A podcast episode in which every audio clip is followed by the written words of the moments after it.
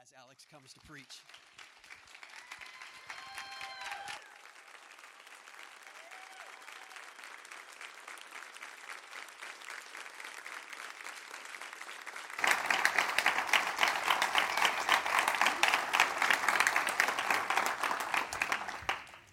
Thank you so much, church. Thank you so much. I appreciate that. Um, the title of this sermon is A Call to Sacrifice or Call to Sacrificial Living. If you would, permit me a few minutes to reciprocate and thank you, church. And um, just want to take a few minutes to, to express my gratitude for these last 20 years. So, in particular, to Tim um, thank you for pastoring me and my family these last 20 years. God has used you and this church to build a strong, solid foundation in my marriage to Melinda. God has used you in this church to train us to be faithful parents when we first came as young parents. Most of you don't know this, but we came, we were a family of three. Alex was about just a year and a half. So we were the young families that came, and Tim's through, through Tim's leadership and the equipping of this church, we've been able to parent them in a way that brought honor to the Lord. We often get compliments about our boys, and it's due to God using Tim and this church to equip us as young parents, to raise them up in the instruction and discipline of the Lord. And so, thank you for that, Tim. God has used your leadership and this church, the equipping of this church, to give us a conviction for faithful financial stewardship. It is because of Tim's leadership and the equipping of this church that as a family we have been debt free financially for almost 10 years now. And it's not a praise to me or Melinda, it's a praise to God because of His Word that did a mighty work in us. And we did it with a single family income. We're debt free. And so to that I attribute to your leadership, Tim. Thank you so much. You've taught us, you've taught me personally to know what it looks like to be frugal so that we can give generously. It's amazing. Second to Melinda, you probably know me the best. And you love me. Even in my pride in my shortcomings and all the ugliness in me. You love me through that. As you said, for the past 14 years, we've worked together closely in gospel ministry and taking care of your, for each and every one of you who are here um, the last 14 years. Tim and I have worked closely together. And I want you to know, church, that there was not one sharp word exchanged between me and Tim. And that is really a testimony to your character of humility and integrity. I loved watching you uphold integrity when we had to make decisions as an elder team on your behalf, church. You have mentored me, equipped me, you have trained me in so many ways. You have prepared me in so many ways. And now you're showing me the door.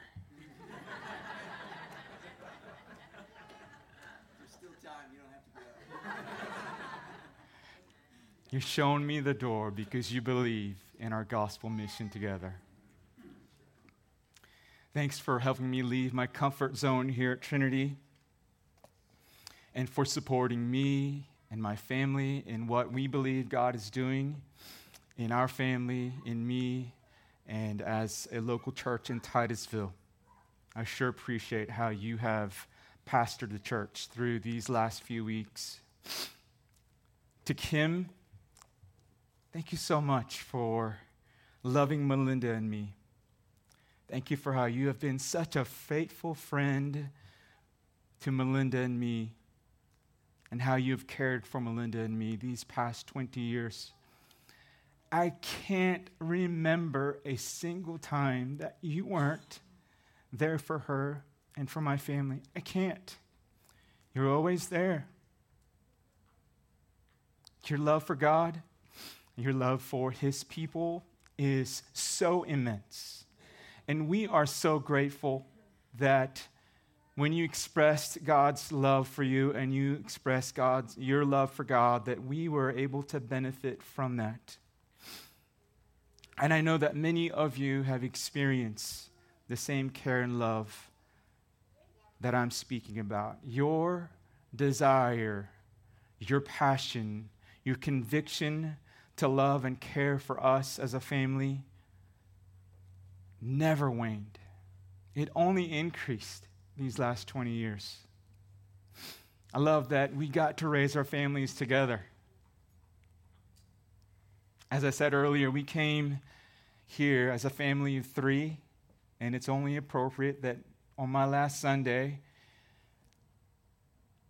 we're leaving as a family of five.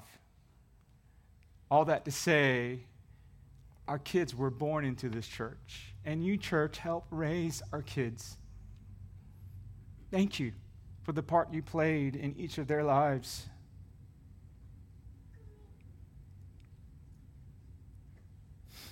Yeah, so I love that we got to raise our families together. Kim, thank you so much for showing me what it looks like to love God, to love Jesus, and what that looks like in action. To the pastor elder team, thank you so much for your conviction to always make decisions informed by God's word on behalf of the church. Thank you pastor elders for spending countless amounts of hours preaching and teaching and serving and caring for this church. I love that as a team, we didn't all agree in everything, and that's a good thing. But what I loved is that through humility, we fought for unity, and thank you for that. Thank you for how you have sought for me and my family all these years, almost 10 years now as a elder team. And to your to you church, most of you don't know this, but this church sent me to the pastor's college. You not only sent me, but you sent my entire family to Maryland so that I could be trained and equipped in pastoral ministry. This church raised enough money to pay for the tuition. This church continued to pray for my salary, all the while having to fill in for my church responsibilities while I was away. Who, who, who does that? Except for a loving and true family. And when I returned, you allowed me to practice my preaching on you. When I didn't preach well, you were patient with me, and you still encouraged me. When my grammar wasn't all that good, and it still isn't, you looked past that. And you looked for what God had to say through His Word. You, church, have invested so much in me. And with the help of God, it is my desire that your investment will bear much gospel fruit for his glory and for the good of his church. Thank you so much, Trinity Community Church. Well, I want to begin the sermon this morning with a brief introductory thought. One pastor once said, There are droves of people, including sincere, genuine Christians, who go to conferences and and seminars and churches in search of what God can do for them. While others have legitimate needs like a need for physical healing or financial needs or a need for relational re- reconciliation, unfortunately, some are after prosperity only.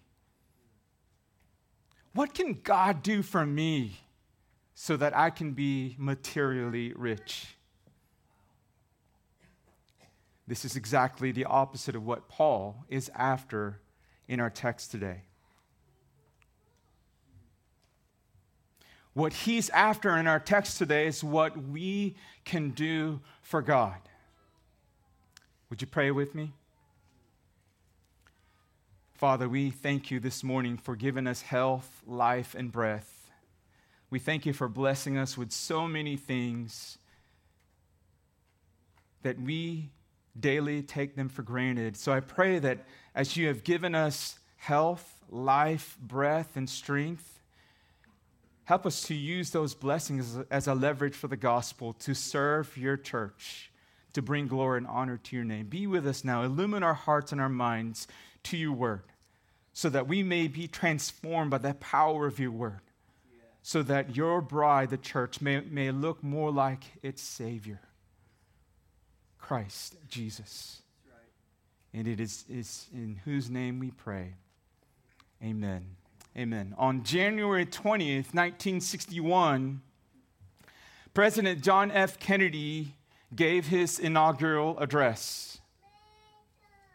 His inaugural address brilliantly envisioned both children and adults to see the importance of public service.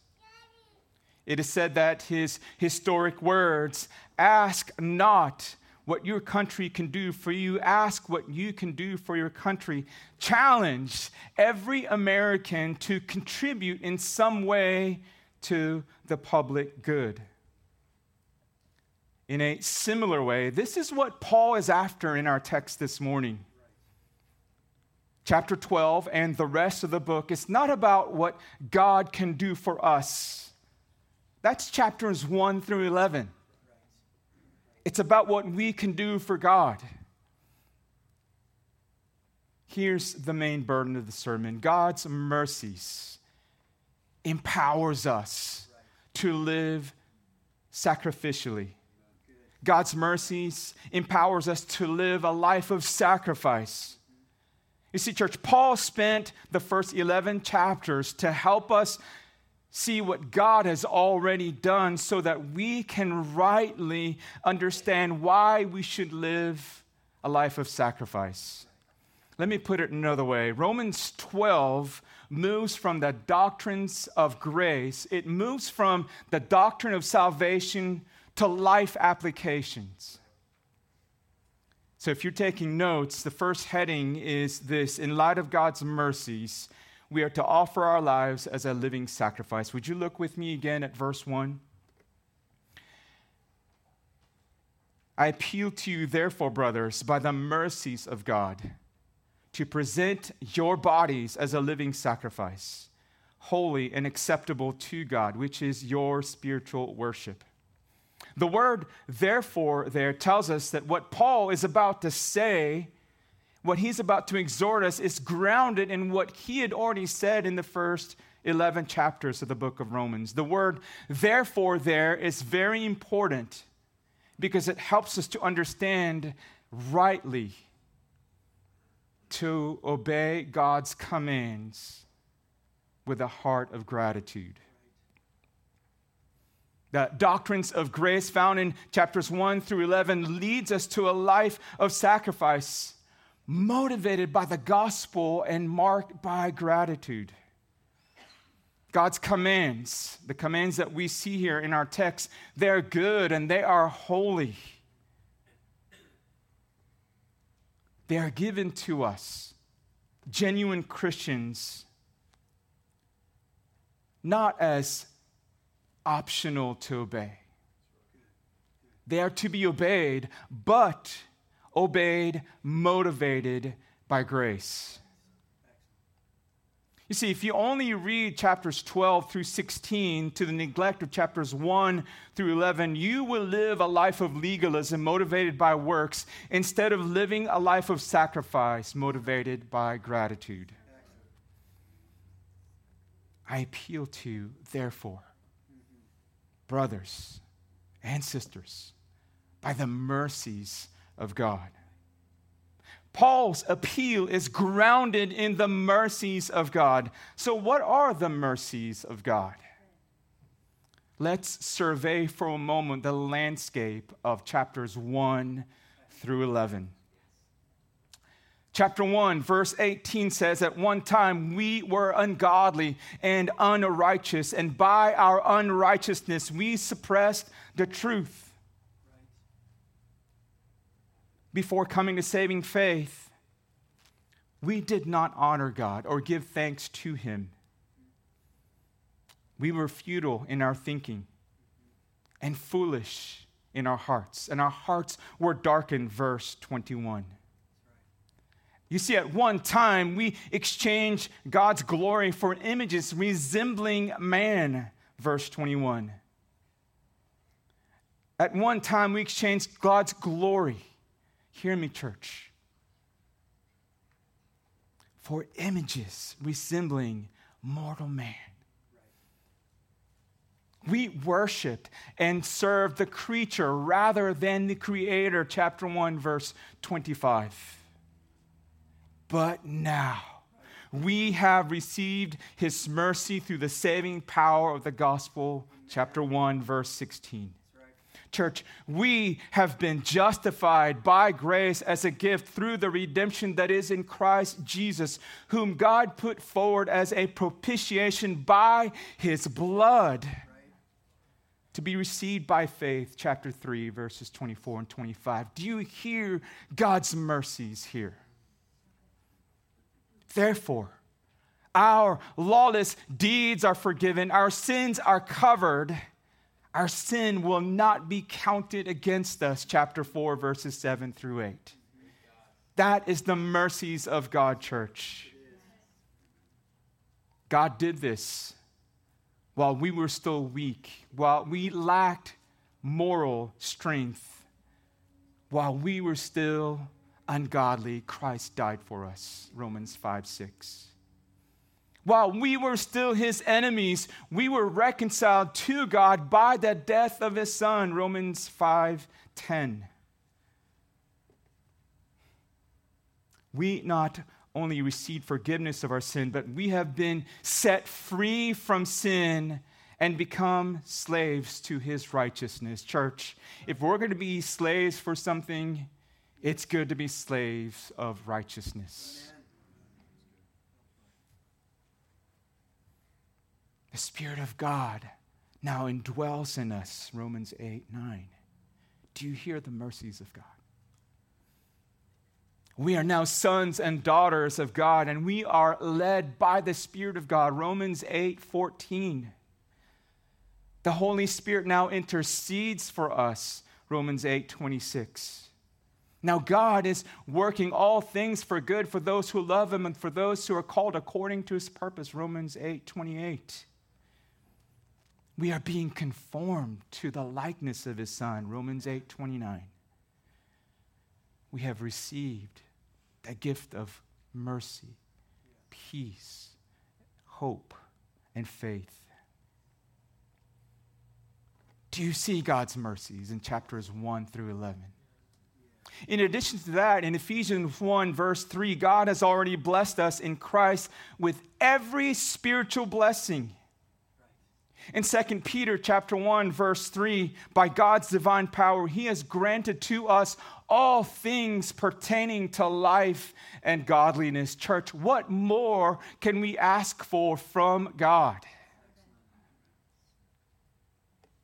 Paul loaded the front end of the book of Romans with the mercies of God so that we would live sacrificial lives motivated by gratitude of all that God has done for us.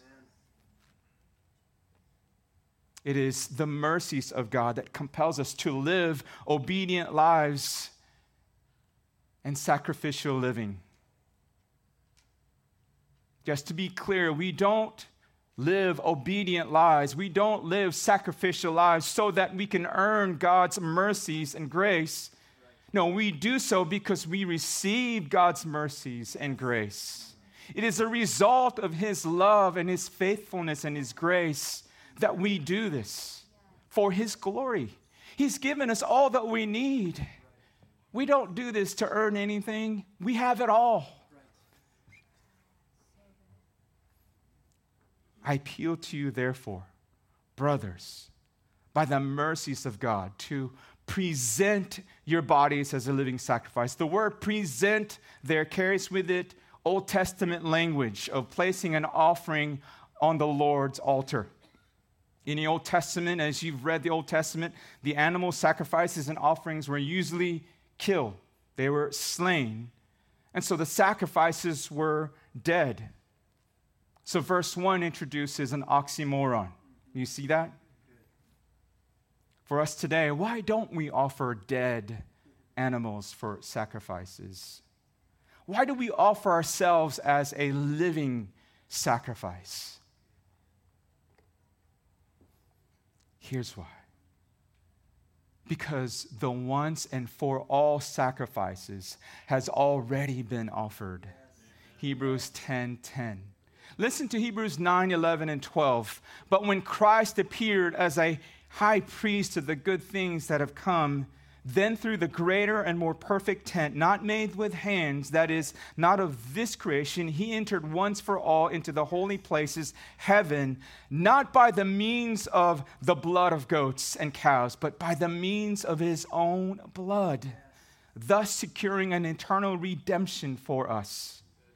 Jesus purchased our et- eternal redemption with his own precious blood. The Lamb of God was slain in our place, church.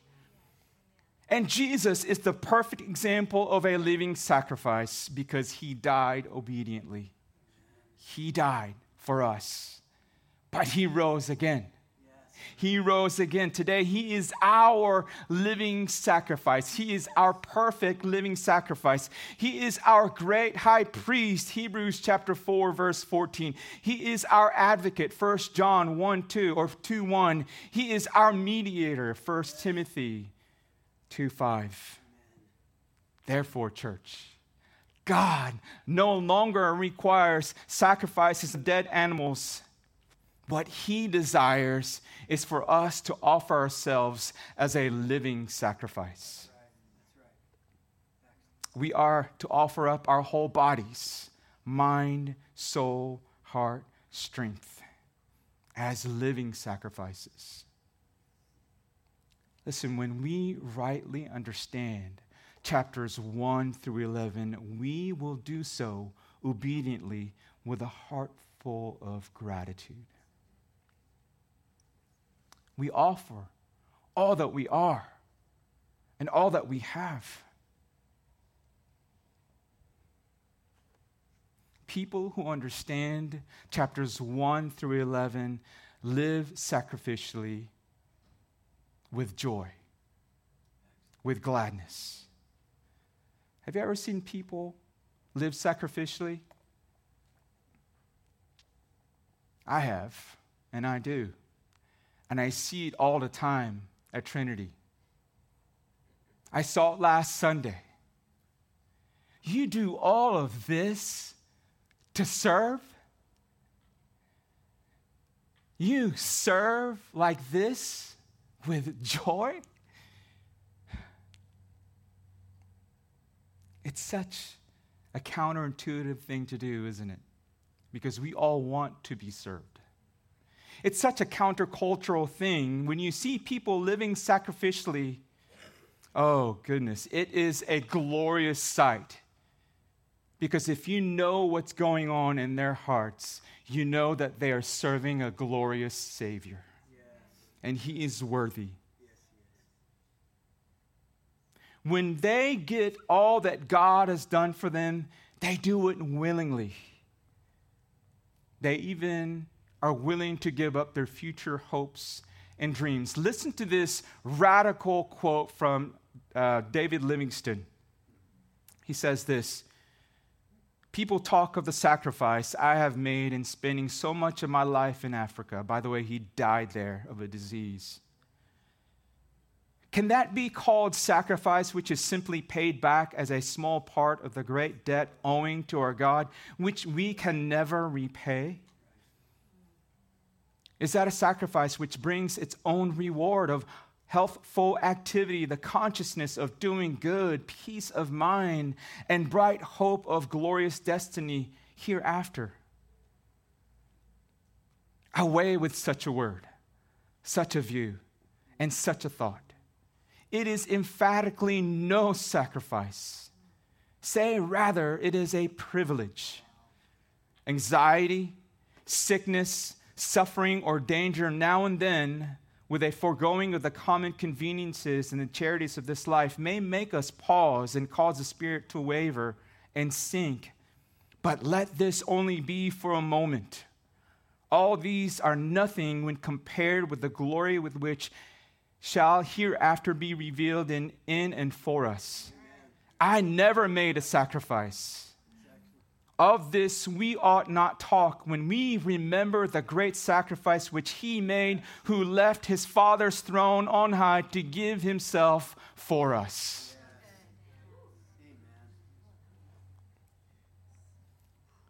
So, church, in light of God's mercies, we are to offer up our lives, our bodies, as a living sacrifice with a heart full of gratitude. I appeal to you, therefore, brothers, by the mercies of God, to present your bodies as a living sacrifice, holy and acceptable to God. When we offer up our bodies as a living sacrifice, we are to do so in a way that is set apart from the world for a specific purpose. In a more literal sense, that is what the word holy means in the original language for the original hearers. We are to serve God outwardly with the inward reality of the righteousness of Christ. Here's the point, church. We cannot look like the word and world and we cannot act like the world while we serve God with our bodies, with our lives. When we serve God, we are not only to be holy, but also acceptable to God. In the book of Malachi, the priests of the people of Israel offered sacrifices to the Lord. But here's what the priests were doing they were offering up to sacrifice blind animals, sick and lame animals to God, which God considered as evil. You can see that in Malachi chapter 1, verse 8. Would you give a broken down gift to your spouse? Of course not. Of course not. The priests were willing to offer polluted food on the Lord's altar. They were sacrificing blemished animals to God who delivered their people from the slavery of Egypt. To God who provided for every need of theirs, to God who dwelt among us, to God who separated them from the other nations. And sadly, today, church, there are genuine Christians who give God their leftovers. When you serve God, church, do you give him your best? Or do you only give him what's left over after you've pursued the pleasures of this world? Church, when we serve God, let's serve him with our best. Not because he needs our best, but because he's worthy of our best, church. He deserves our best in light of what he did in chapters 1 through 12 or 1 through 11 in the book of Romans. He deserves all that we are and all that we have in sacrificial living. Why? Because he gave us his best. His only beloved son who came not to be served, but to serve and to give his life as a ransom for many, for me, and for you. He gave us his best so that we can give him our best. Not begrudgingly, but with a heart filled with gratitude. Trinity, when we live our lives set apart from the world, when we give God our best, that is when we sacrificially give ourselves to God in an acceptable way. Here's the second and last heading. In light of God's mercies, we are to be we are to live transformed lives. Look with me at verse 2. Do not be conformed to this world, but be transformed by the renewal of your mind, that by testing you may discern what is the will of God, what is good and acceptable and perfect. And so, as a living sacrifice, we are not to conform to this world. This, this word, conform, the Bible uses it to express oneself, one's mind, and character to another's pattern. I'll flesh that out more. It is, it is used for the term masquerading or putting on an act to follow another pattern. Paul used the word conform as a verb in the passive imperative tense. The words do not makes it prohibitive, which means that we are not to allow ourselves to be conformed to this world by this world. Why? Because the world wants to conform us through our sinful desires. Why? Because this world represents this evil age, this present evil age. This world is dominated by Satan. The God of this world is Satan. 2 Corinthians chapter 4, verse 4. Church, we cannot masquerade ourselves acting like the world as living sacrifices to God. This is another oxymoron. This would not be presenting our whole bodies as holy and acceptable to God. Listen to this. Instead, outwardly, we are to become who we already are inwardly. And how can we do this? By being transformed. By being transformed. One commentary said the Greek verb of transform is the word metamorpho, which means or suggests a change in outward appearance. It is a term from which we get metamorphosis. In the Gospel of Matthew, Matthew used this word to describe Jesus' transfiguration or metamorpho. And he was transfigured before them. And his face shone like the sun, and his clothes become white as light. Matthew 17, verse 2.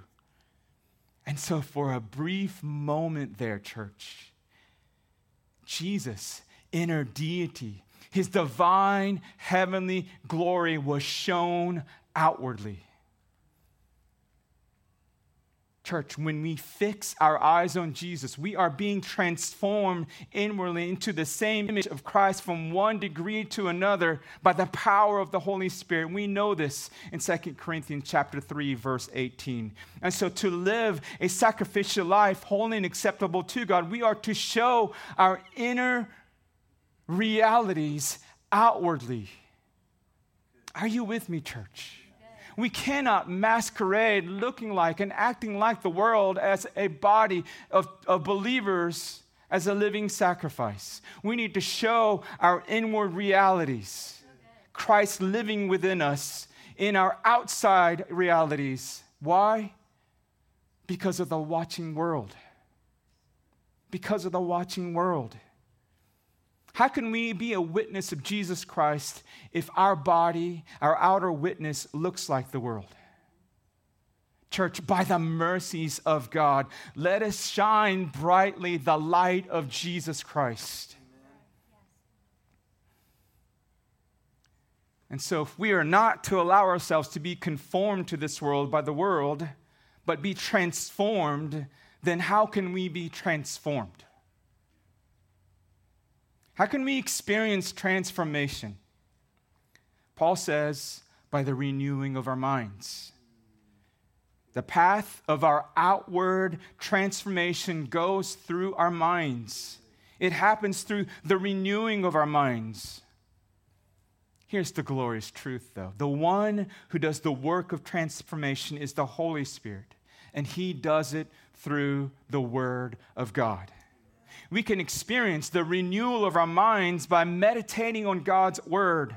The world wants to conform us through our sinful desires. It exerts outside pressure to conform us to the world, to the pattern of this world. But we can fight against that sinful desires that we have by memorizing God's word. King David put it this way in Psalm 119, verse 11 I have stored up your word in my heart that I might not sin against you. Paul says in Romans 13, verse 14, but put on the Lord Jesus Christ and make no provisions of the flesh to gratify its desires. Put on the righteousness of Jesus Christ. And make no provisions of the flesh to gratify its desires. The Word of God is the power to transform us, church. We can experience the renewal of our minds through prayer.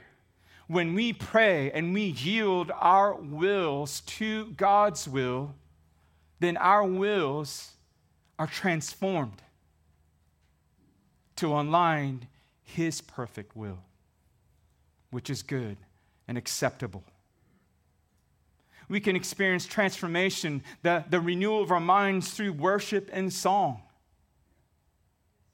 as we sing the mercies of God. The mercies of God informs our hearts, which informs and transforms our minds. Verse 2 has a purpose statement. That by testing you may discern what is the will of God, what is good and acceptable and perfect. Church, our minds are to be continually renewed so that in our thinking, in our reasoning, our, in our spiritual understanding, we are able to discern God's will, which is good, perfect, and holy. So let us renew our minds by meditating on God's word, by hiding it within our hearts. Let us put on the Lord Jesus Christ. Let us put on his righteousness and make no provisions to the flesh to gratify its desires. Let's walk by the Holy Spirit and make and not gratify the desires of the flesh galatians 5.16 do you know the truth of god's word that is that he gives us divine power to destroy the strongholds our battle is not a battle of the flesh it's a spiritual battle and the good news of 2 Corinthians 10 4 and 5 is that he gives us divine power to destroy the strongholds in our lives. When our minds are renewed, that is when we can live a life of sacrifice that is holy and acceptable to God. In conclusion, church, I'm going to end with verses 3 through 8 in chapter 12. I think it's a good way to end with application. In our sacrificial living, we are to be humble servants. We are not to think of ourselves more highly than we ought to think. We, have part, we are part of one body with many members. And we all, we all have been given grace gifts to serve one another. So, as a living sacrifice. I want to exhort you, church. Use your grace gifts. If you have the gift of prophecy, then use it in proportion to your faith. If you have the gift of serving, then serve in light of God's mercies for His glory. If you have the gift of teaching, then, then teach in children's ministry, teach in one of the equip classes. If you have the gift of exhortation, then exhort individual members of this body and or exhort the whole body of Christ. If you have the gift of giving, continue to give generously. If you're not giving generously, then pray and ask God to help you grow in your giving. God is worthy of our best, church.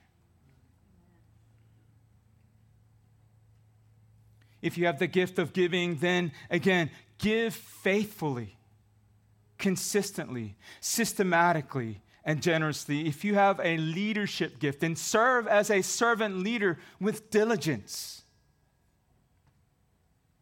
If God has given you the gift of mercy, then the Apostle Paul says, show it with cheerfulness. Church, I believe in verses 3 through 8, Paul gave us a great picture of what it looks like for sacrificial living, for the glory of God, and for the good of his church. Would you stand with me?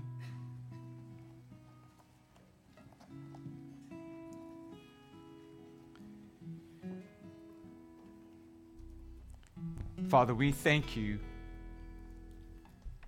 for your mercies. We thank you for the brief time that we got to walk through chapters 1 through 11 in the book of Romans to be reminded of the mercies that you have extended to a people in need of a Savior. And we thank you for the power of the gospel that saved us and transformed us we praise you for your word that grants us the strength to not be conformed, to not allow this world to be conformed to its patterns.